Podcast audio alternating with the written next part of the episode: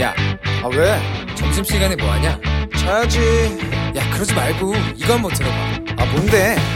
지금 당장 라디오를 켜봐 나른한 오후 깨울 시사 토크쇼 모두가 즐길 수 있고 함께하는 시간 유쾌하고도 신나는 시사 토크쇼 오태훈의 시사본부. 이 시각 라디오 정보센터 뉴스입니다. 정부는 코로나19 변이 바이러스 가운데 영국 알파 변이에 대해서는 국내에서 쓰는 백신이 예방력을 가지고 있으며 인도 델타 변이에 대해선 검증 중이라고 밝혔습니다. 통일부는 북한이 호응한다면 남과 북이 코로나19 백신을 직접 협력하는 방식도 가능하다며 여러 가능성을 열어놓고 백신 협력안을 검토하겠다고 밝혔습니다. 전현희 국민권익위원장은 국민의힘이 의뢰한 부동산 전수조사와 관련해 직무 회피 조치를 하겠다고 밝혔습니다.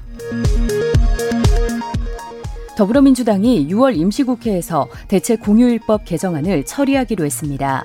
이 개정안은 현재 추석과 설, 어린이날에만 적용되는 대체 공휴일을 다른 휴일에도 확대하는 내용입니다. 양육 의무를 저버린 부모가 자녀의 재산을 상속받지 못하게 하는 이른바 구하라법이 국무회의를 통과했습니다. 금융위원회가 오는 9월 24일까지 예정된 가상화폐 거래소 신고를 앞두고 희망업체를 대상으로 금융당국이 직접 방문해 점검하고 부족한 점을 보완하기 위한 현장 컨설팅에 본격 착수했습니다. 지금까지 라디오 정보센터 조진주였습니다.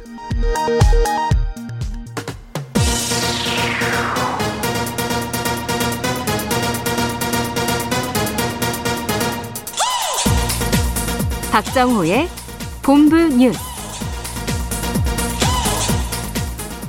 네, KBS 라디오 오태훈의 시사본부 2부 첫 순서 이 시각 주요 뉴스들 정리해드리겠습니다. 본부 뉴스 오마이뉴스의 박정호 기자와 함께합니다. 어서 오세요. 안녕하십니까? 신규 확진자가 이틀째 300명대예요. 네, 지역 어. 발생이 347명, 해외 앱이 27명으로 총 374명 발생했는데요. 네. 이게 3월 23일 346명 이후 84일 만에 가장 적은 수치입니다. 아, 주요 감염 사례를 보면 서울 성북구에 있는 한 병원에서 종사자 환자 6명이 확진됐고요. 경기 고양시 한 노래방과 관련해서는 누적 확진자가 17명, 또 의정부시 주정 관련 사례에선 누적 14명이 확인됐습니다. 아, 그리고 대구 시내 한 유흥주점에서 시작된 집단 감염 사례 계속 뭐 더해지고 있는데 확진자가 4명 더 늘었어요. 총 386명이 됐고요.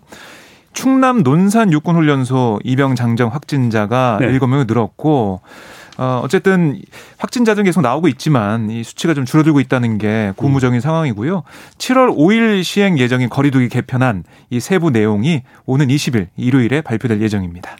그런 상황에서 지금 국군 대구병원인가요? 네. 여기서 이른바 뭐 사실상 맹물 백신을 맞은 예. 드러났다는데 어떤 내용입니까 이건? 이게 지난 10일 진행된 30세 미만 장병에 대한 화이자 백신 이 단체 접종 과정에서 네. 6명이 백신 원액이 소량만 포함된 주사를 맞은 것으로 확인됐어요. 그러니까 이게 어떻게 된 일이냐면 이미 용법대로 음. 사용을 마쳐서 원액이 조금 남아 있는 그러니까 잔량만 남아 있는 그러니까 이미 원액을 희석해서 사람을 맞췄던 그렇습니다. 네. 그래서 원액이 조금밖에 없는 그 음. 백신병을 안 치운 거예요. 네. 그걸 세 병으로 착각해서 여섯 명에게 재사용을 했습니다. 거기다가 또 그러면 식염수를 희석해서 네. 그래서 어이고. 사실상 백신 원액이 거의 섞이지 않은 네. 식염수 주사를 맞은 셈인데요. 그러면은 그분들에게 다시 네, 원액을 네, 주면 네, 되잖아요. 네. 그렇긴 한데 네. 병원 측이 그 투약 실수를 인지하긴 했지만 재접종이 필요한 장병 6명이 누구인지까지는 특정하지 못했어요.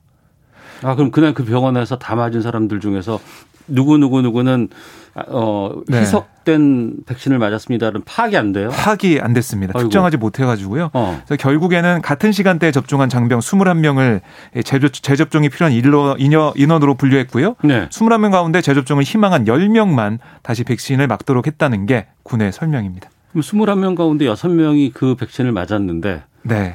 그러면 맞았던 사람이 또 맞아야 되는 경우도 생길 수도 있잖아요. 그렇죠. 그럼 알 수가 없는 거죠. 어. 그래서 지금 당국이 조사를 하고 있고요. 또 이상 반응 이런 것도 지금 관찰하고 있습니다. 그렇군요. 자, 그리고 우리가 상반기 1,300만 명, 네. 애초엔 1,200만 명 목표로 했다가 1,300만 명으로 상향 조정을 했었는데 이게 오늘 돌파 가능하다고요? 네. 가능할 걸로 보이는데 이르면 오늘 늦어도 음. 내일 돌파 가능할 것 같은데요. 네. 오늘 0시 기준으로 1차 접종자 수가 1256만여 명이에요. 네. 전 국민의 24.5%가 접종을 했는데 아, 1차 접종자 수가 1,300만 명을 넘어서는 시점 오늘 아니면 내일이고 이게 이제 당초 6월 말까지 달성하자 한 목표 이걸 넘어서는 거죠. 예. 그러니까 2주 정도 앞당겨졌다라고 볼 수가 있겠고요. 아, 방역 당국은 1,300만 뭐명 플러스 알파 이걸 좀 얘기를 계속 하고 있습니다. 음. 그러니까 국민들이 어, 그동안 뭐 백신에 대한 불신도 좀 보여지고 했지만 네. 인센티브나 아니면은 백신 맞으니까 정말 괜찮더라 이런 게 계속 입에서 입으로 전해지면서 많은 분들이 관심을 가지고 맞고 있다는 게 당국의 평가입니다. 1차 아, 접종자 1,300만 명이 되면 이게 전체 인구의 25%에 해당하는 거거든요. 그러니까 우리 국민의 4분의 1이 맞게 된 셈입니다. 네. 자, 그리고 해외 상황 좀 보겠습니다. 인도 변이 바이러스 때문에 영국이 봉쇄를 해제하는 일정을 잡았었는데 이거를 한 달 정도 더 미룬다고요? 네. 예, 애초 6월 21일로 잡아놨던 규제 완화 날짜를 7월 19일로 연기했는데요. 영국이 지난 3월부터 5주 간격을 두고 4단계에 걸쳐 봉쇄 조치를 서서히 완화를 해왔거든요. 네. 그래서 6월 20일에는 뭐 이 나이트클럽 운영을 재개하는 그런 걸 통해서 전면 해제로 갈 것 같았어요. 그런데 이 인도 변이 바이러스가 불리는 델타 변이 이 따른 신규 확진자 급증으로 일정이 변경됐습니다. 네. 지난 9일부터 영국에서는 엿새 연속으로 7천 명 이상이 코로나19 양성 판정을 받았고요. 11일에는 8,125명이 석 달 만에 아, 최고 기록을 세우는 확진자 결과가 나왔습니다. 그러니까 현재 영국 신규 확진자 90% 이상이 영국에서 처음 발견돼 우리가 영국 변이를 알고 있는 알파 변이보다 전파력이 64% 높은 델타 변이 감염자입니다. 잠깐만, 그럼 영국 변이 바이러스 우리가 지금 그 감염력이 높다라고 네. 우려했는데 그거 말고 또 있다는 거잖아요, 지금. 그렇습니다. 그 델타 변이, 어. 인도 어. 변이 바이러스인데 네네. 이게 영국 변이보다 전파력이 64%가 높으니까 음. 얼마나 좀 센 바이러스인지 우리가 짐작할 수가 있고요. 그러니까 이게 7월 19일로 뭐 이 봉쇄가 해제되는 이것도 장담할 수가 없다는 게 영국의 입장이에요. 네. 상황에 따라 봉쇄 해제 추가 연기 가능성도 나오고 있습니다. 그러면 이런 변이 바이러스가 뭐 영국만의 문제는 아닐 것 같은데요. 그렇습니다. 이 델타 변이가 네. 인도에 시작해서 중국, 미국, 아프리카, 스칸디나비아 뭐 환태평양 국가들에게도 유행을 하고 있어요. 네. 그러니까 백신 접종을 앞세워 정상을 재촉하고 있는 미국의 경우 델타 변이 확산으로 올 가을에 새로운 유행병 확산을 촉발할 수 있다 이런 경우까지 나오고 있습니다. 음. 아, 우리의 경우에는 아직 영국형 알파 변이가 대부분이에요. 하지만 방역 당국은 영국의 사례를 볼 때 각별한 주의가 필요하다 이렇게 당부하고 있습니다. 네. 세월호 특검 활동 중인데 대검찰청 이틀째 압수수색하고 있다고요? 네, 이 세월호 참사 증거 조작 의혹을 수사 중인 이현주 특별검사팀이 대검을 방문해서 이 통합 디지털 증거관리 시스템 서버에서 사건 관련 자료를 확보하고 있는데요. 압수수색은 이 서버에서 세월호 참사 수사 관련 자료를 추출해 따로 저장하는 방식으로 진행하고 있습니다. 아, 원래 이제 오늘 중에 압수수색을 끝낼 계획이지만은 뭐 더 확보할 자료가 있다면 내일까지 압수수색을 이어갈 계획이고요. 네.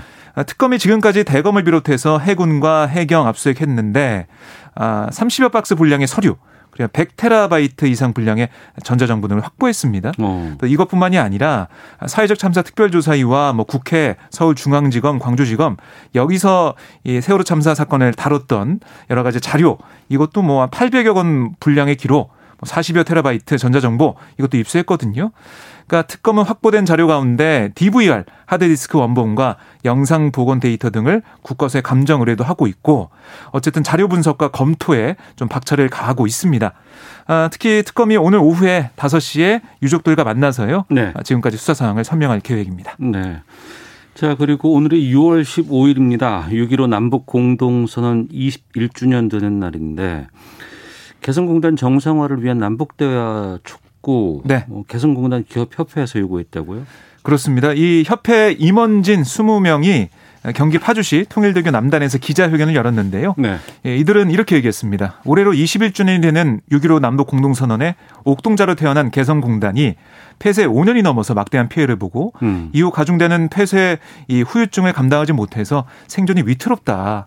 현재 휴업 폐업 기업들이 점점 늘어서 이 보건 개성공단의 보건 불씨마저 사라들고 있다라고 강조를 했습니다. 그러니까 지금도 너무 늦었지만 남북 정부가 개성공단 보건 정상화를 논의하는 대화에 적극적으로 당장 나서야 된다. 라고 요구를 했고요.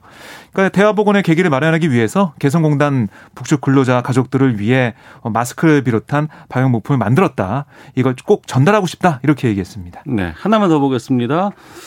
대체 공휴일법 개정안 민주당이 6월 국회에서 처리하기로 했다고요? 네, 그렇습니다. 이 개정안은 현재 추석과 설 어린이날에만 적용되는 대체 공휴일을 다른 휴일에도 확대하는 내용인데 네. 이게 6월 국회에서 통과되면 어, 올해 하반기 광복절, 개천절, 한글날, 성탄절도 대체 공휴일로 추가로 쉴 수 있게 됩니다. 이게 지금 휴일하고 겹쳐가지고 직장인들이 좀 많이 화가 났었는데요. 네. 이런 법안이 통과가 될 상황이고요. 근데 이게 좀 디테일을 봐야 될 것 같아요. 지금 현재의 법에 따르면 이 공휴일 겹치는 공휴일 어, 그 직후에 쉬게 돼 있거든요. 음. 그러니까 만약에 일요일이었다 광복절이 음. 그럼 예. 월요일에 쉬어야 되는 거예요. 네. 아, 그런데 지금 법안 나온 거 보니까요. 아, 직전 평일 음. 그러니까 공휴일이 일요일이면 네. 금요일에 쉬는 걸로 지금 법안이 나와 있어요. 아, 뒤에 쉬는 게 아니고 앞에, 앞에 쉬는, 쉬는 걸로 예, 예. 서영교 위원장이 발의해놨는데 어. 이게 상임에서 어떻게 논의될지 좀 봐야겠습니다. 알겠습니다. 여기까지 듣도록 하겠습니다. 본부 뉴스 오마이뉴스의 박정호 기자와 함께했습니다. 고맙습니다. 고맙습니다.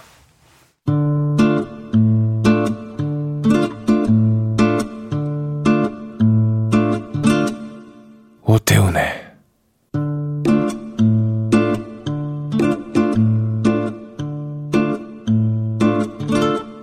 시사본부 네, 1시 11분 지나고 있습니다. 시사본부는 청취 여러분들의 참여 기다리고 있습니다. 샵 9730으로 의견 보내주시면 되고요. 짧은 문자 50원, 긴 문자 100원, 어플리케이션 콩은 무료입니다. 팟캐스트와 콩, KBS 홈페이지를 통해서 시사본부 다시 들으실 수 있고 유튜브를 통해서도 만나실 수 있습니다. 검색창에 일라디오 시사본부 이렇게 검색해 보시면 영상으로도 확인하실 수 있습니다. 화요일에는 어, 여야 현역 의원과 함께하는 정치와 또 시간이 있습니다. 삼선 의원 두 분과 함께하는 시간인데요. 더불어민주당 김경협 의원 나오셨습니다. 안녕하십니까? 안녕하세요. 김경협입니다. 네, 국민의힘 조혜진 의원 나오셨습니다. 안녕하십니까? 예, 반갑습니다. 조혜진입니다. 네. 조혜진 의원님 고생하셨습니다. 예. 예. 전당대회 소감부터 좀 들어보죠. 고생 많이 했는데 보람이 없네요. 어, 이, 그, 우리 당의 전당대회에 큰 바람이 불었는데, 네. 저는 그 바람에서 약간 비껴 있었던 것 같아요. 음. 결과를 보면은. 네네. 예. 근데 어쨌든 저로서는 전국 선거에는 처음 나섰는데, 음. 어, 기대한 결과는 음, 못 얻었지만은, 네. 예, 많이 배웠어요. 아. 좋은 경험 많이 했고, 예. 어, 앞으로도 그런 도전을 계속 할 거기 때문에 보약이 될 것 같습니다. 아, 보약이 될 것 같다라고 예. 말씀하셨는데 김경엽 의원께서는 이번 그 국민의힘의 전당대회 어떻게 보셨습니까? 우선 저는 저의 방송 파트너이신 조혜진 의원님이 꼭 입성을 하시길 바랬는데 너무 아쉽습니다. 예. 하여튼 위로드리고요. 고맙습니다. 우리 조혜진 의원님처럼 좀 이렇게 좀 경륜도 있고 네네. 그다음에 좀 나름대로 좀 합리성을 가진 분들이 좀 이렇게 들어가서 전체를 이렇게 같이 판단을 좀 해주셔야 도움이 됐을 텐데 음. 너무 이제 젊은 당 대표에 너무 최고위원이 너무 강경한 분들로 많이 짜여지는 게 아니냐. 그래서 어. 사실 좀 걱정스러운 면이 있는데요. 네네. 사실 이제 뭐, 이제 이미 이 선거운동 들어가기 전에 여론조사에서 이미 다 결정이 나 있는 상황이었던 어. 것 같아요. 그리고 예. 그 결과가 전혀 바뀌지 않는. 어. 그래서 그대로 그냥 결과로 다 나왔던 것 같고요. 음. 아무튼 뭐 이 젊은 당 대표가 됐다는 것은 굉장히 축하할 일이고 또한 뭐 기대감도 있지요. 네. 근데 이제 음, 저는 이제 단지 생물학적인 나이만 젊은 당 대표가 아니라 음. 생각이 젊어야 된다. 네 그래서 네. 과감하게 혁신하고 바꾸고 그래서 과거의 좀 구태의 모습에서 단절하고 음. 그래서 좀 새로운 모습을 보여줬으면 좋겠다라는 기대감이 있습니다. 네. 네.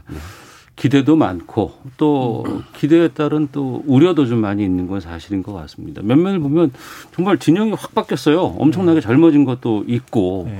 또 한편으로는 어 근데 너무 좀 다양한 경험을 많이 갖고 있는 분들이 좀 적지 않나라는 우려도 좀 드는데 네. 어떠신지요?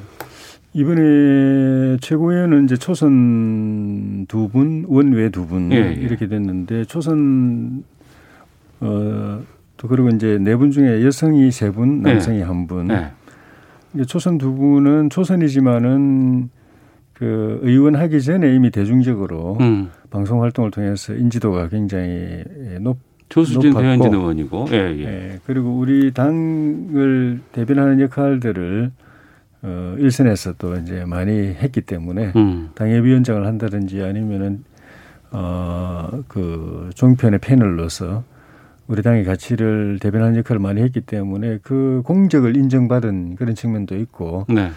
어쨌든 간에 좀 전에 말씀드린 대로 이번 전당대회 바람이 불었는데 그 변화 바람이란 건 변화의 바람인데 음. 여성들이 보수 정당의 지도부에 자리 잡는다는 것도 일종의 변화거든요. 네. 그런 그런 측면에서는 본인들이 그동안 쌓은 공적 인지도뿐만 음. 아니라 이 변화의 바람의 일부분도 어 저기 도, 도움을 받았다. 음. 그런 생각이 들고 근데 이제 걱정되는 부분은 이게 이번만 그런 게 아니라 당의 지도 체제가 단일성 집단 지도 체제가 되면서 오래전에 이미 시작된 건데 네.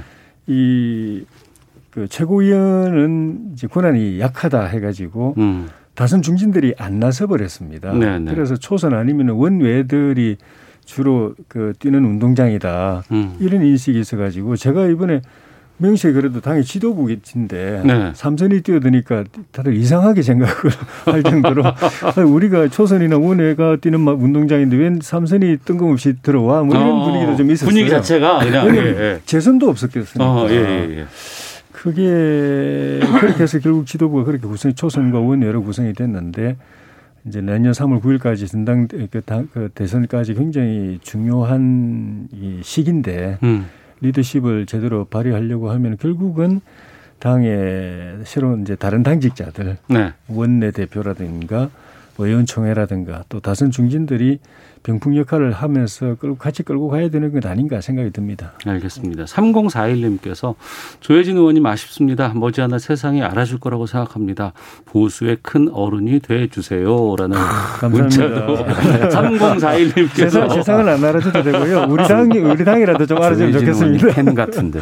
알겠습니다. 우리 당이라도 좀 알아주면 좋겠어요. 그러니까 국민의힘이 확 바뀌었다고 하니까 이제 시각이 다시 또 민주당으로 가는 거예요. 민주당은 음. 어떤가? 근데 지난 그 지난해 5월 총선에서 민주당의 젊은 의원들이 상당히 많이 들어오지 않았습니까? 뭐 네. 김용민 의원이라든가 김남국 의원이라든가 이번에 초선 의원 뭐 여러 가지 평가할 때도 근데 그거보다 더 이게 더 젊어졌기 때문에 이번에도 보니까 지도부 회의에서 청년 최고위원들 발언 순서도 좀 맨 앞으로 놓고 좀 많은 변화가 좀 있다면서요.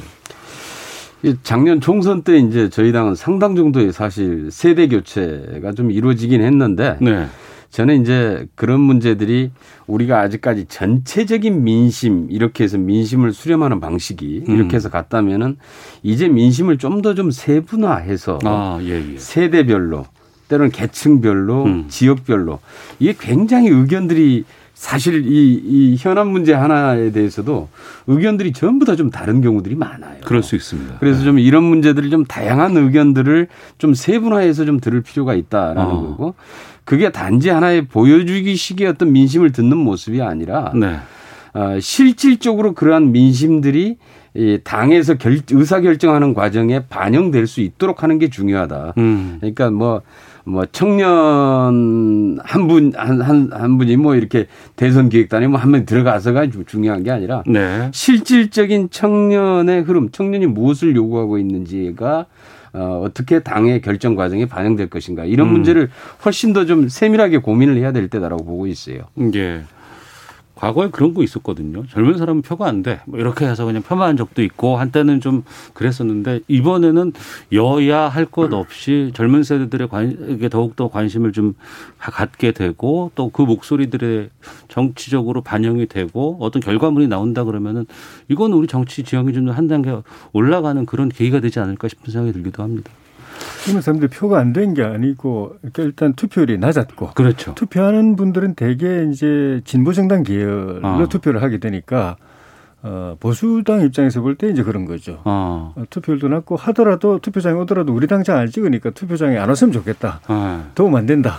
뭐 이런 분위기가 있었죠. 예, 예, 예. 그런데 요 몇 년 사이에 어, 젊은 세대들이 굉장히 이제 그 정치의 필요성, 정치 참여의 음. 필요성을 절감하는 상황이 벌어진 거죠. 네. 정치가 제대로 되지 않으면 자기들이 그렇게 열심히 노력하고 스펙 쌓고 경쟁력 쌓아도 굉장히 비참한 삶을 살 수 있다. 미래가 없는 꿈이 음. 없는 삶을 살 수가 있다. 그래서 정치로부터 그게 그 연원이 이렇게 시작되기 때문에 정치를 통해서 바꾸지 않으면 안 된다는 자각이 일어나고 음. 또 이분들이 무슨 진보 보수 이런 그 이념적 성향을 가진 게 아니라 삶의 네. 문제에 천착 그 집중하는 그런 성향을 가졌기 때문에 해결될 수 있다면은 보수든 진보든 관계없다 하는 면에서 이제 투표 정치 참여 이게 확 늘어났고 이번 최근에 이제 몇몇 몇 번 선거에서 그걸 보여줬기 때문에 네. 정치권이 그리고 이제 그 캐스팅 보트 역할을 해버리기 때문에 승패를 음. 좌우하는 역할을 해버리기 때문에 주목하지 않을 수가 없는 거죠. 네. 네. 이번에 사칠 재보선에서 나타난 게 그거죠. 음. 그동안에 우리는 이제 젊은 층, 특히 우리 민주당의 다 지지층이다라고. 네. 우리 편이었어. 예, 이렇게 정말 이제 그냥 이렇게 안심하고 네. 이렇게 해왔었는데 이번에 사칠 재보선에서 특히 20대 남성층으로부터의 혼났죠. 어. 정신을 바짝 차려야 될 만큼 정말 혼났고요. 그래서 이제 아마 이 청년층에 대한 관심이 음. 굉장히 해서 높아져 있는 것 같습니다. 알겠습니다. 자, 민주당의 김경협 의원, 국민의힘 조혜진 의원과 함께 말씀 나누고 있는데요. 권익위 어, 부동산 관련 의혹 조사에서 민주당 국회의원 12명 어, 나왔고 민주당은 이분들에게 탈당 권유하면서 좀 강도 높게 실행에 옮겼습니다. 부동산 문제만큼은 털고 가겠다 이런 의지를 좀 보이고 있어 보입니다만 또 한편으로는 그 12명의 의원들은 반발이 좀 일부 의원들 가운데서 좀 여전하고 좀 거세 보이기도 합니다. 적극적으로 해명하는 분들도 꽤 지금 등장하고 있고 지금 어떻게 진행되고 있는 상황이에요? 우선 이제 부동산 투기 의혹에 대해서 우리 당내 의원들부터 네. 그리고 우리 정부 내 고위직부터 모범을 보여야 된다라는 것이고요. 이 부분에 대해서 투기 의혹이 있는 음, 사람에 대해서는 직위 고하를 막론하고 가장 단호하고 강력하게 대응을 한다라는 원칙을 음. 세웠던 것이고요. 근데 이제 이 이번에 권익위 조사 결과를 놓고 사실 각각의 의원들의 소명의 기회는 좀 줬어야 되는 거 아니냐. 네. 그 소명의 기회를 듣고 음. 어, 소명이 잘 안 되는 사람들에 대해서 이렇게 조치를 했어야 되는가 하는 하는 아쉬움은 좀 있습니다. 네. 저도 좀 이렇게 개인적으로 사정을 좀 들어봤더니 어. 억울하신 분들도 있더라고요. 예. 그러니까 이미 수사 받고 다 무혐의 되신 분도 어. 같이 또 끼어 있어서 예.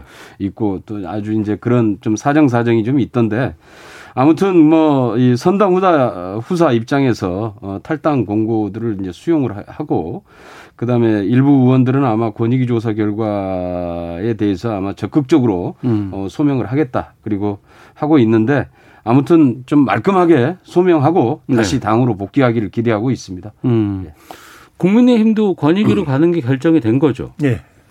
근데 또그 어, 개인정보 동의가 안 됐다 뭐 이런 지적도 있고 어떻습니까? 어, 디테일한 부분 제가 잘 모르겠습니다만 전수조사 동의서는 오래 전에 한석 달 됐나요? 어. 다 제출했죠. 예. 예. 그러면 이번에 어떤 결과가 나오면 그 네. 이후에 그럼 민주당처럼 그렇게 가는 겁니까? 아니면 또 다른 길을 선택할 수도 있습니까? 어떻습니까? 결과가 나오면은 국민이 납득할 조치를 안 할 수가 없죠. 어. 그게 뭐 아주 구체적으로는 민주당하고 똑같을 것이냐 뭐 어떻게 이건 비교할 수는 없지만은 예, 예. 음, 국민의 눈높이에 맞는 조치를 음. 반드시 하게 될 겁니다. 네. 피해갈 수가 없다고 봅니다. 어. 네. 이번에 소영길 그 대표의 그 결정 소속 의원들에게 탈당을 권유한 것 그건 어떻게 보셨어요? 그게 이제 우리 정치인들의 고민이고 정치권의 고민입니다. 네. 지금 김경호 의원님 말씀하신 것처럼 구체적으로 세세하게 들어가 보면은 또 이해할 수 있는 부분도 있습니다. 어. 그리고 그런 부분은 또 어, 소명의 기회가 있어야 되고 최종 판단을 내릴 국민들에게 음. 그런 소소한 내용이 전달돼서 자 그걸까지 듣고서 국민들이 판단해서 너는 죄인, 너는 무죄 이렇게 판단해 주면 그게 바른 건데 네. 잘 안 됩니다. 어. 그냥 뭐 그냥 그 세상은 워낙 빨리 변하고 국민들 일일이 정치인들 이야기 듣고 앉아 있을 시간 없고 예, 예. 그러니까 부동산 투기 의혹이 있다 해버리면은 어.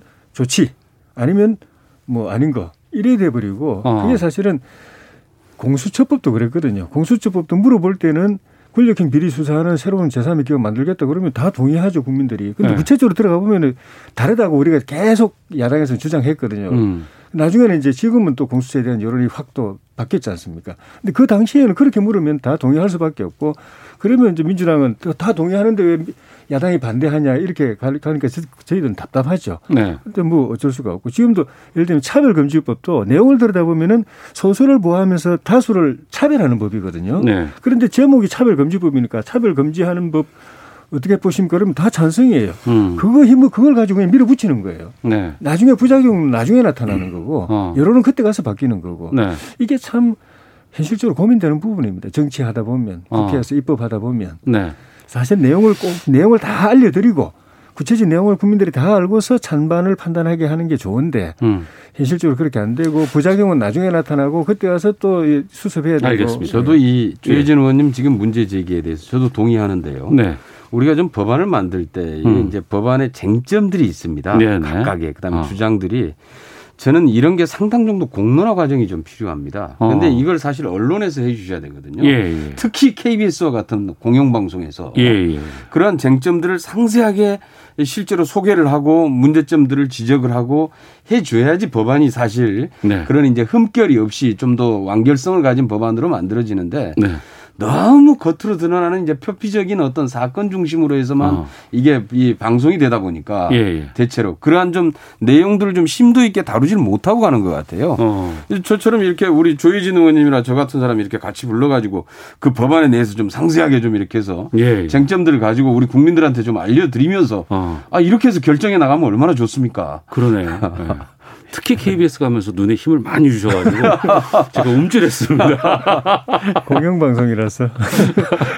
이런 자리 통해서 좀 네. 쟁점이 되거나 논란이 네. 되는 부분이 있으면 언제든지 네. 저희가 저희 네. 두 분께 요청을 드릴 테니까 그때 허심탄회하게 의견도 좀 해주시고. 그때분에 시사본부 하는 거 아닙니까? 그래야죠. 예. 원래 그런 거 해야 됩니다. 시사본부에서. 아, 저도 욕 잘 먹어요. 아, 그 때문에 저희를 불러주신 예. 거고. 예.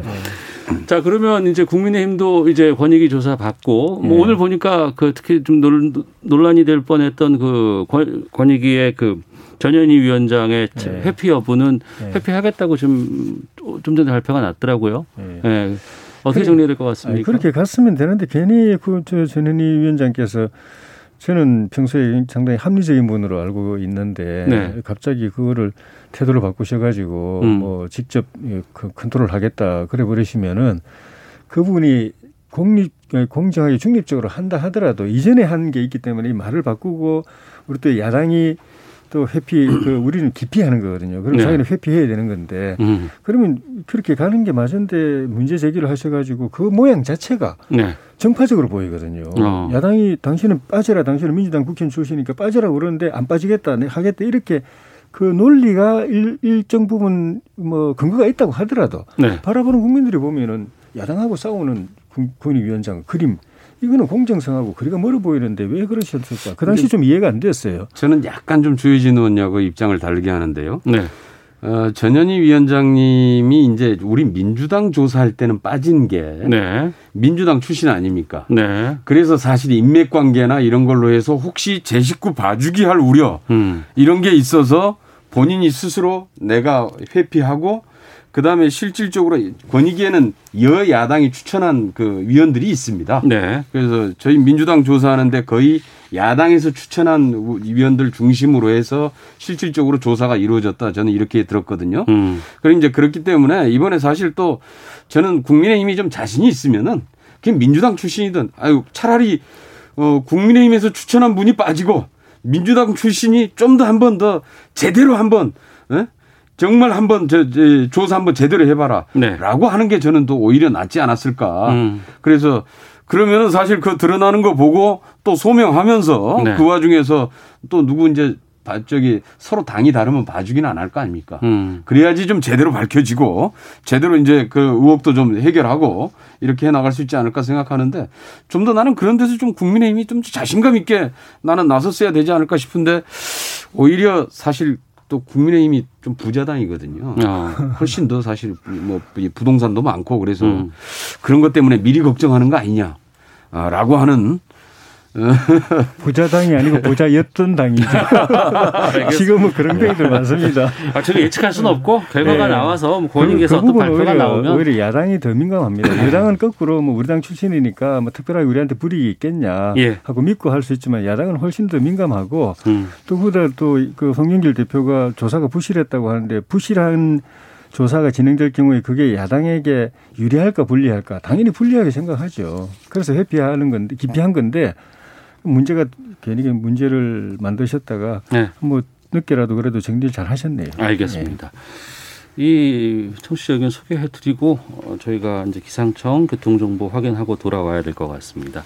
1935님께서 화나셨어요. 왜 국민들은 다 모른다고 생각하십니까? 국민들도 다 조사해보고 알아보고 결정하고 있습니다. 예전처럼 속지 않습니다. 라는 의견도 보내주셨습니다. 자, 날씨와 미세먼지 정보 듣고 또 교통 정보 확인하고 돌아오겠습니다. 미세먼지 정보 송소진 씨가 전해 주십니다. 현재 전국 곳곳에 산발적으로 비가 내리고 있습니다. 제주도에는 시간당 10mm 안팎의 다소 강한 비가 오고 있고 제주도 산지에는 호우주의보도 발효 중입니다. 앞으로 비구름이 남동쪽으로 이동을 하면서 수도권과 강원 영서의 비는 오후에 그치겠지만 충청도는 밤까지 이어지겠고요. 남부지방의 비는 내일 새벽에서 오전 사이에 그칠 전망입니다. 동해안과 제주도는 내일도 계속 비가 내리겠습니다. 앞으로 제주도에는 30에서 30에서 80mm, 그중 제주도 산지에는 100mm가 넘는 많은 비가 오겠고 전남과 경남에는 10에서 최고 60mm, 그 밖에 전국에는 5에서 20mm의 비가 오겠습니다. 이 비로 인해서 때이른 더위의 기세는 누그러졌습니다. 오늘 낮 기온이 서울 26도, 대전 대구 25도, 광주 24도 등으로 어제보다 2도에서 6도 정도 낮겠습니다. 미세먼지 농도는 전국이 보통에서 좋음 단계를 보이겠고요. 오존 농도도 보통이 영향이 예상됩니다. 현재 서울의 기온은 22.1도입니다. 날씨와 미세먼지 정보였습니다. 이어서 이 시각 교통 상황을 KBS 교통정보센터 공인혜 씨가 전해드립니다. 네, 이 시각 교통정보입니다. 빗길 돌발 상황이 이어지고 있으니까요. 길이 많이 굽은 램프 구간이나 교량과 터널 진출입로 지나실 땐 반드시 감속하셔야겠습니다. 먼저 사고는 청주 영덕고속도로 영덕 쪽입니다. 동안동 부근으로 추돌 사고 있었기 때문에 아직 부근 서행하고요. 통영 대전고속도로 대전 쪽 북통영 진입차로에서도 화물차 단독 사고 처리 중입니다. 살펴 지나시기 바랍니다. 또 서울 쪽 경부고속도로 기흥 동탄 요금소 화 화물차 진입차로는 고장난 차로 1시간째 막혀 있어서 요금소 진입 전 차로 잘 살피셔야겠고요. 이후 달래내부터 반포까지 내내 속도 줄이는데 이 사이 우면교 부근에 고장난 차 아직 치워지지 않아서 어려움을 더하고 있습니다. 서울 시내 잠실 쪽 올림픽대로는 성수대교 지난 1차로에 고장난 차 서 있고요. 뒤로 동작대교부터 영향을 받습니다. 또 서부간선도로 금천 쪽 안양교 아래 2차로에 작업으로 인한 정체도 꾸준합니다. KBS 교통정보센터였습니다.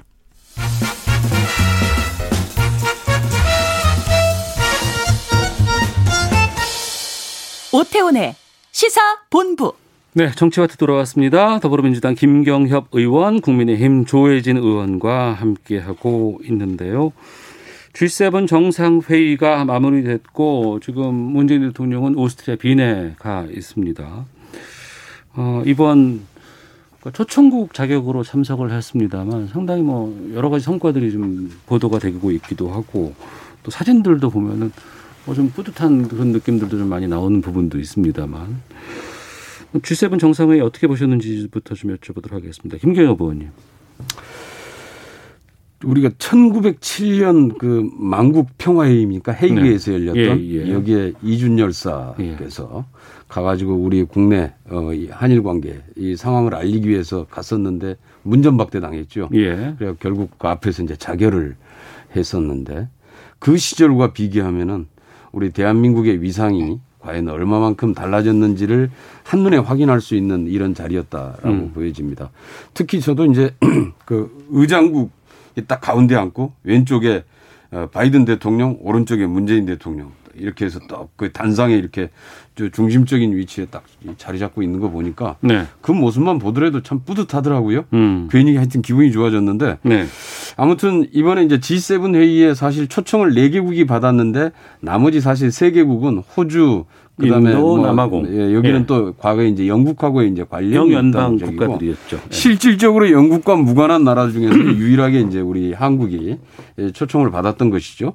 그래서 이제 쭉 다 좀 진행됐던 과정들을 보면은 기후 변화나 백신, 방역 협력이나 이런 문제들에서 우리가 거의 이미 준비해 왔고 또 주도해 가고 있는 이런 문제들을 가지고 거의 G7의 이 정상들이 합의를 이루어내고 이랬던 과정들을 보니까 역시 이제는 우리 좀 대한민국 이상이 이러한 주요한 문제들을 가지고 전 세계의 세계에서 이걸 이끌어 나가는 선도 국가로서 내지는 주역으로서 이제 좀 자리를 잡 잡았 잡았구나라고 네. 하는 좀 하여튼 자부심도 좀 생겼고요. 음. 그다음에 그 우리 한반도 평화 프로세스에 대해서 또 G7 정상들의 지지를 확인했던 것 이런 건 굉장히 큰 성과고 향후에 이제 백신 생산 기지로서의 그 위상 네. 이런 것들을 좀 더 확고히 하고 그다음에 우리 이제 기후 변화 관련해서는 어 전체적으로 이미 뭐 지금 전 세계가 지금 가고 있는데 우리도 이제 탄소 중립 선언도 우리도 선도적으로 하고 했지 않았습니까? 그러니까 이런 문제들이 향후에 우리가 좀 그 글로벌 시대를 이끌어가는 어, 한국의 좀 주도적인 역할을 어, 확실하게 좀 자리를 잡게 했다라는 그런 계기가 아니었냐라고 네. 보고 있습니다. 고무적인 말씀을 많이 해주셨는데 조혜진 의원께서는 어떻게 평가하실까도 네, 뭐 궁금합니다. 주로 똑같습니다. 대한민국은 이미 큰 나라 됐고 어. 이번에 미국 방문했을 때도 우리가 44조 원인가 투자한 뭐 대우도 충분히 이제 받았고 네. 그만큼 세계 무대에서 중요한 국가, 주요 국가가 됐고 우리가 조금만 더 국민 통합해가지고 열심히 하면 저는 7위권 나라, 5위권 나라에도 저는 도전할 수 있다고 보고 그걸 어. 우리 한국몽으로 저는 생각해야 된다고 보고 네. 그런데 이 나라 위상이나 국민들 수준은 그건데 공무원들 수준은 아니에요 보니까. 공무원이요? 이번에 다된밥에 콧 빠뜨린 게. 네. 그 사진 조작해가지고 네. 창피 국제사회에서 창피당한 거잖아요. 어, 남아공 남아공한테 외교적 결례를 그 저기 범했고. 아 남아공 대통령의 사진을 편집해서 그 빼버렸잖아요. 아, 예, 예. 문 대통령이 조금 더 가운데 오게 만들라고. 어. 아니, 그게 그, 그런 유치한 게 그 대한민국 수준하고는 완전히 동떨어진 예. 공무원 수준을 보여주는 겁니다. 공무원 전체 그렇다는 게 아니라 예, 예. 그 해당된 공무원들 그 국가 홍보하는 그 공무원들 수준이. 음. 국격을 떨어뜨린 거예요. 네. 그래 안 한다고 해서 대한민국 국, 국격이 뭐 낮아집니까? 음. 말씀하신 대로 초청 받은 것 자체. 네네. 네. 뭐 그, 저, 그 자체로, 그리고 그 초청 안 받아도 이미 대한민국은 그런 나라고. 음. 그런, 그런 게 참 유감스럽고. 네. 외교 쪽에서 자꾸 그런 일이 발생하는 게 저는 이, 참 걱정스럽고요. 음. 다만 이제 조금 우리가 부담스러운 거는 어쨌든 이번 이 정상회담이 미국이 주도한 이 대중 포위전선이 확장된 측면이 있거든요. 네. 쿼드나 이 인도 태평양 전선에서 이제 G7까지 확장되고 나중에는 이번에 44조 달러인가 이 투자를 통해서 아시아, 아프리카 또 뭐 중남미까지 이렇게 확장될 가능성이 있는데 어쨌든 미국, 중국하고도 우리가 공존 공영해야 될 관계, 특히 음. 경제적 부, 경제 분야에서는 네. 중국은 이 부분에 굉장히 예민하게 나오고 있기 때문에 우리가 이 선택은 불가피하다고 봅니다. 그이 이 구단에 그 참여하는 건 불가피하다고 보지만 그 숙제는 그 숙제대로 지혜롭게 잘 해결해 나가야 된다. 아. 그런 좀 숙제를 같이 떠안았다고 봅니다. 예. 미중 간의 갈등이 솔직히 여러 곳에서 지금 다 어, 나와 있는 상황에서 이번 예. G7에서도 어, 공동 성명에 채택된 부분들이 이제 그 부분들에 예. 대해서 중국의 반발은 있을 수 있고 예. 우리로서는 대중국 외교에 대해서 좀 신경을 쓰지는 쓸 수밖에 없는 상황이긴 하네요, 예. 정말. 예. 어. 그리고 또 하나는 이제 일본과의 이제 상황인데 스가 총리와 이번에 양국 간에 뭐 약식 회담이라도 좀 하려고 했었다가 그 일방 취소가 됐다더라 뭐 이런 보도들도 나오고 있고 어, 이건 어떻게 보시는지도 궁금한데요. 김계호 의원님. 그 원래 지금 G7 국가의 회의에 네. 우리나라가 초청을 받았을 때부터 일본은 반대했죠. 그러니까 거의 G8으로 한다더라 뭐 이렇게 했을 때 일본이 안 된다고 뭐 그랬다는 얘기도 예, 있어요. 예, 반대했어요. 예, 예. 그러니까 일본은 아마 이제 국제 무대에서 우리 한국이 위상이 올라가는 거에 대해서 굉장히 경계를 하고 있는 것 같아요. 음. 이유는 왜 그러는지 모르겠어요. 좀 심해. 이게. 어. 예.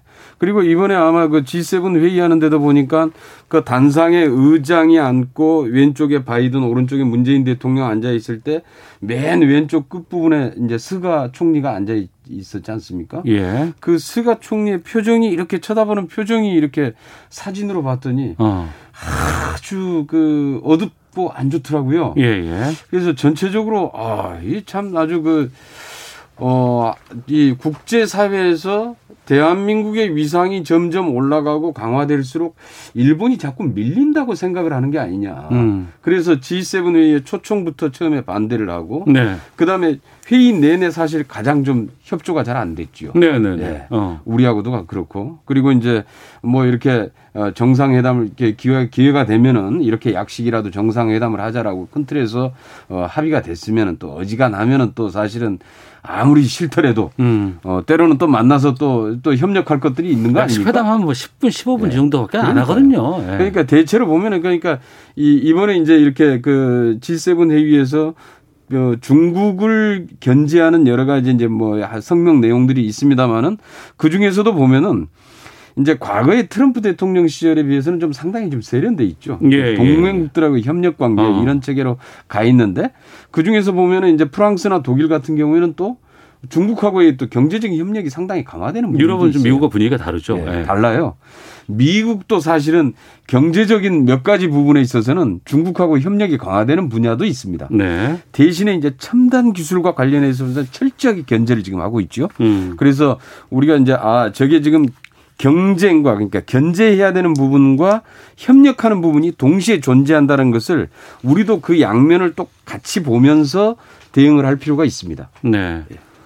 그런데 이제 그 정상회담의 자리 배치는 국력하고는 관계가 없습니다. 음. 그 의전상 네네. 그 의장국이 제일 중심이고 그 가까운 데일수록 이제 오랫동안 그 뭡니까 취그 재직한 정상 그 정상 순으로 이렇게 배치하는 거기 때문에 일본이 저쪽에 있다고 해서 일본 뭐 일본이 뭐 나라가 국 얘기 뭐 약한 건 아니고 음. 다만 이제 일본이 저렇게 반응한 데는 제가 볼 때 두 가지인데 하나는 현실적인 측면, 하나는 정서적인 측면인데 네. 현실적인 측면은 사실 우리한테 지금 점점 추월 당해 가고 있거든요. 그들도 알겠죠. 여전히 여전히 뭐. 우리보다는 네. 우리보다는 더 상위 국가이긴 하지만 네. 뭐 반도체고 자동차고 주요 핵심 그 저 성장 동력이 우리가 일본 제끼고 넘버 원 세계 1위. 우리도 일본 보는 시각이 예전하고 많이 달라졌잖아요. 네, 그러니까 일본도 네. 그걸 하나씩 하나씩 자기들을 제끼고 나가니까 네, 네. 이제 뭐 초조하죠. 불안하고 어. 이렇게 되면은 우리가 자기들 위해 최종적으로 저, 저, 전체적 국력에서 위로 올라갈 때가 얼마 안 남았고 자기들이 밀려날 때가 얼마 안 남았기 때문에 그 점에 음. 긴장 안 하는 안 하면 그 이상한 거고. 네. 또 하나는 정서적으로 지난 4년간 문재인 정부 기간 동안에 반일 이 저 캠페인이 워낙 심했지 않습니까? 어. 그러니까 일본 안에서는 거꾸로 또 반한 그 역작용으로 반한 정서가 그만큼 쌓였거든요. 네. 그러니까 스가 총리 입장에서 볼 때는 그 정서를 의식 안 할 수가 없고 음. 그 정서에 발단이 된 징용공 문제라든지 위안부 문제 이런 문제를 해결 안 하고서 한국 그 정부하고 마주 앉으면은 네네. 국내에서 오히려 좀 올리니까. 그런데 음. 지금 이 문제는 정부가 법원에서 하급 법원에서 조금 그 문제 실마리를 풀긴 했지만 정부 차원에서 아무것도 지금 내놓은 게 없기 때문에 네네. 서가 입장에서 볼 때는 만나서 뭐 자기들 국민들한테 내놓을 게 없었다고 봐야 되는 거죠. 어. 그러니까 실무 차원에서 실무 저 선에서 정상회담 해보려고 하다가 음. 안된 거였는데 그 안 됐으면 그걸로 그냥 그냥 안 된 상태에서 더 노력해야 되는데 그걸 또 안 됐다고 네네. 약속 어겼다고 서로 그러니까 공방하고 치고받고 하는 것 자체가 음. 앞으로 1년 동안은 이게 문제 해결되기 어렵겠다. 다음 정부로 넘어가야 되겠다 하는 생각이 드네요. 스가 총리가 지금 일본 내에서 굉장히 좀 어려운 좀, 예, 입지가 좀 어려워져 있어요. 네, 네. 특히 방역의 실패, 어. 그다음에 백신 접종의 저 혼란상, 음. 백신 접종도 지금 제대로 잘 진척이 안 되지 않습니까? 그러면서 네. 일본 내에서 굉장히 곤란한 처지에 지금 몰려 있는데 아마 일정 정도 이러한 좀 국내에서의 이 취약한 지지 기반을 음. 이 한국하고의 좀 좀 더 좀 이 대립각을 명확히 세우면서 좀, 좀 지지를 좀 유지하려고 하는 게 아니냐라고 하는 언론의 지적도 있더라고요. 알겠습니다. 이런 지적도 있고 어, 그 다음에 이제 좀 하나는 좀 일본이 좀, 에, 저렇게 나오더라도 우리 입장에서는 좀 더 지금은 이제 좀 통 크게 나갈 만큼 우리가 좀, 어, 성장한 것 같아요. 음. 그리고 또 그런 느낌에서 이번에 좀, 좀 문재인 대통령도 과감하게 에, 제안하고 했던 어. 것 같고요. 예. 그러고 구매력, 구매력 기준으로 보면은 네네. 소득이 이미 우리가 일본을 제꼈어요. 알겠습니다. 네. 그렇죠. 예. 맞춰야 될 네. 시간이라서. 근데 네. 연장해서 요것만 좀 알려드리고 마쳐야 될 것 같은데 요미우리 신문 오늘 아침 보도에 보면은 일본 어, 한국이 방해 의사를 전달을 했고 일본이 수용하는 쪽으로 조율하고 있어서 한국 일본 정부가 도쿄 올림픽 기간 중에 문재인 대통령 방해를 조율 중이라는 보도가 좀 나오기도 했었거든요. 또 그까지도 좀 어떻게 될지는 좀 지켜보도록 하겠습니다. 예, 예. 예. 이거 오버라고 또 일본 정부가 밝혔다는 얘기도 있다고는 하는데 어유 좀 혼란스럽네요. 확인해 보겠습니다. 정치와트 마치겠습니다. 고맙습니다. 네, 고맙습니다. 감사합니다.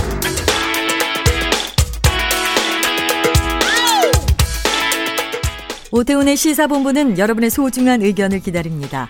짧은 문자 50원, 긴 문자 100원의 정보 이용료가 되는 샵 9730, 우물정 9730번으로 문자 보내주십시오. KBS 라디오 앱 콩은 무료입니다. KBS 라디오 오태훈의 시사본부. 지금 여러분은 대한민국 라디오 유일의 점심 시사 프로그램을 듣고 계십니다. 네, 알기 쉽게 경제 뉴스를 풀어드리는 경제브리핑 월요일 코너입니다만 오늘은 화요일에 만나 뵙도록 하겠습니다. 참 좋은 경제연구소 이인철 소장과 함께합니다. 어서 오십시오. 예, 안녕하세요. 예, 5차 재난지원금 지급 논의가 지금 급물살 타고 있다고 하는데 지금 뭐 큰 그림에서 의견이 좀 모여졌어요? 일단 당정은 5차 추경 필요성에 대해서 서로 공감을 하고 있고요. 물론 예. 뭐 아직 구체적으로 액수 시기를 정하지는 않았습니다. 다만 전 국민을 대상으로 해서 이제 이 1차 재난지원과 같은 효과를 좀 보자라는 쪽으로는 의견이 모아졌습니다. 네.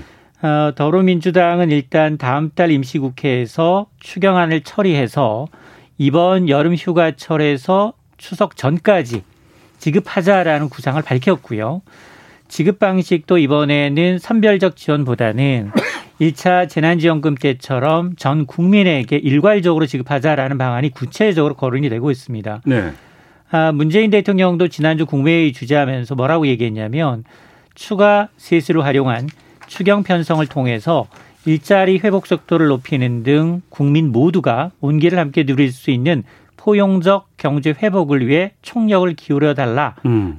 당부를 했기 때문에 네. 이제 5차 추경 논의 속도가 한층 빨라질 것으로 보입니다. 네. 그러면 5차는 전 국민 대상인 건가요? 어떻습니까? 그렇습니다. 이제 더불어민주당의 주장은 전 국민 대상 100% 지급을 어, 초점에 맞추고 있습니다. 아, 윤호중 이제 민주당 원내대표는 이제 이번 여름에 움츠러든 실물 경기에 온기를 불어넣기 위해서 추경안 등 이 추가적인 재정 대책을 강구하겠다라는 거고요. 그러면서 이제 지급 시기와 관련해서는 당내에서는 8월과 9월경 전 국민 보편 지급 방식으로 재난지원금을 지급하자라는 방안이 거론이 되고 있고 특히나 일부 대선 주자의 경우에는 구체적인 금액까지 음. 1인당 30만 원씩 지역 화폐로 제공하자라는 네. 안도 제안이 되고 있습니다. 이렇게 되면 이제 9월 하순으로 예정된 추석 연휴에 맞춰서 재난지원금을 지급하게 되면 아, 소비 진작 효과를 좀 극대화할 수 있다라는 판단 때문인데요. 어쨌든 이번 방안이 확정이 되면 코로나19 전국에서 지급되는 다섯 번째 재난지원금이고요. 또 전 국민에게 지급되는 지난해 5월에 지급됐으니까 전 국민 대상으로는 두 번째입니다. 전 국민 대상 지급한다고 했을 때 기재부의 반발이 그동안 상당히 많았었는데 이번엔 어떤 거예요? 비슷합니다. 어, 예산을 관리하는 기획재정부는 여전히 재정 투입의 효과와 또 이 건전성 확보를 위해서 피해 계층을 선별 지원해야 한다라는 주장을 굽히지 않고 있습니다. 네. 홍남기 경제부총리는 제 2차 추경 편성을 공식화하면서 어, 이번 추경 검토는 백신 공급이나 접종과 같은 재난 대책, 여기에다가 하반기, 올 하반기 내수 대책과 고용 대책, 또 소상공인 등 아, 코로나19의 이제 위기 취약계층에 관한 지원 대책 등이 중심이 될 것이다라는 겁니다. 네. 그러니까 취약계층을 선별적으로 지원하겠다라는 건데요. 어, 백신이 접종이 마무리되는 때에 맞춰서 소비를 일으키려는 목적의 지원금을 지급한다 하더라도 네. 고소득층은 제외해야 한다라는 의견입니다. 아, 지난해 5월 이제 전 국민에게 지급했던 1차 재난지원금의 편성 과정에서 벌어졌던 당 정간 아, 갈등이 조금은 이제 재현될 조짐을 보이고 있습니다. 이번이 5차라고 하셨는데 그러면 1차 때는 전 국민 했었고 그때 이제 4인 가구 100만 원. 이건 맞습니다. 기억이 나거든요. 맞습니다. 그럼 2, 3, 4차 때는 어떻게 했던 거예요? 맞습니다. 1년 전에도 비슷한 논란이 좀 있었어요. 코로나19 확산으로 이제 재난지원금이 첫 논의가 시작됐던 게 지난해 3월인데 당시에 이제 경제수장인 홍남기 경제부총리는 소득 하위 70%의 주자, 고소득층 30%는 제외하자라고 했지만 결국 받아들여지지 않았죠. 네. 여당이 이제 100% 지급을 물어 비쳤는데요. 당시에 지난해 5월에 가구당 최대 100만 원, 음. 1인 가구 40만 원 이런 식으로 지급을 했는데 당시에 이제 재난지원금의 총 규모가 14조 3천억 원 집행이 됐습니다. 네. 그리고 2차부터는 이제 선별 방식을 따랐는데 2차 재난지원금은 그해 9월에 소상공인 등의 선별 지원 방식으로 7조 8천억 원이 예산이 집행이 됐고요. 네. 3차, 4차 역시 뭐 선별 지급입니다. 각각 9조 3천억 원, 15조 의 재원이 이제 투입이 됐는데, 음. 근데 이번에 5차 재난지원금의 추경이 현실화되면 뭐 규모는 이제 역대급이 될 가능성이 상당히 높아졌습니다. 네. 그동안 재난지원금 지급할 때마다 국회에서 상상 논의가 됐고 논란이 됐던 게 이제 추경이었거든요. 그러니까 빚내서 이거 사람들 줘야 되는 거 아니냐 뭐 이런 지적도 많이 있었는데 올해는 그거 아니라면서요. 그렇습니다. 다행히도 네. 이번 이제 음. 5차 재난지원금의 경우에는 국가 빚을 지지 않고도 음. 올해 4월까지 걷어들인 세금으로 충분히 충당이 가능하다라는 판단입니다. 그러니까 세수가 충분히 거쳤다는 뜻이네요. 그렇습니다. 이건 당정이 이제 같은 시각을 보이고 있는데요. 네. 정부가 올해 4월까지 이제 예상보다 더 걸어, 걷어들인 세금이 1년 전에 비해서 33조 원 가까이 들었습니다. 앞서 1차 재난지원금 가구당 100만 원 줬을 때 14조 3천억 들었다고 했는데 예. 어, 그럼 그 두 배 이상이네. 맞습니다. 네. 어, 지난해 하반기부터 이제 예상보다 경기 회복이 빨라지다 보니까 기업들이 내는 법인세가 8조 2천억 원 더 거쳤고요. 네. 그리고 이제 경기에 굉장히 민감한 소비자들이 물건을 사면 붙는 10% 부가가치세, 부가세도 4조 9천억 원이 증가한 겁니다. 네. 그리고 이제 세수가 크고 늘어난 부분을 찾아보면 부동산, 주식 호황도 한 몫을 했어요.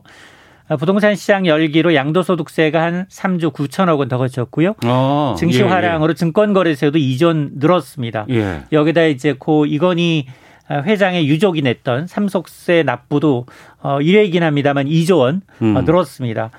아, 또한 이제 지난해 아마 이제 코로나 경제 위기로 인해서 자영업자들 세금 부담을 덜어주기 위해서 2월 했거든요. 어, 지난해 세금, 세금 천천히 내세요라고 했었죠. 네. 그렇습니다. 지난해 납부 유예 조치 한 세금이 올해 초에 거친 것도 음. 세수가 늘어나는데 효과가 있었는데 자 그러다 보니까 당정은 5차 추경만큼은 국채 발행 없이 초과 세수로 충당이 가능하다라는 거고요. 네.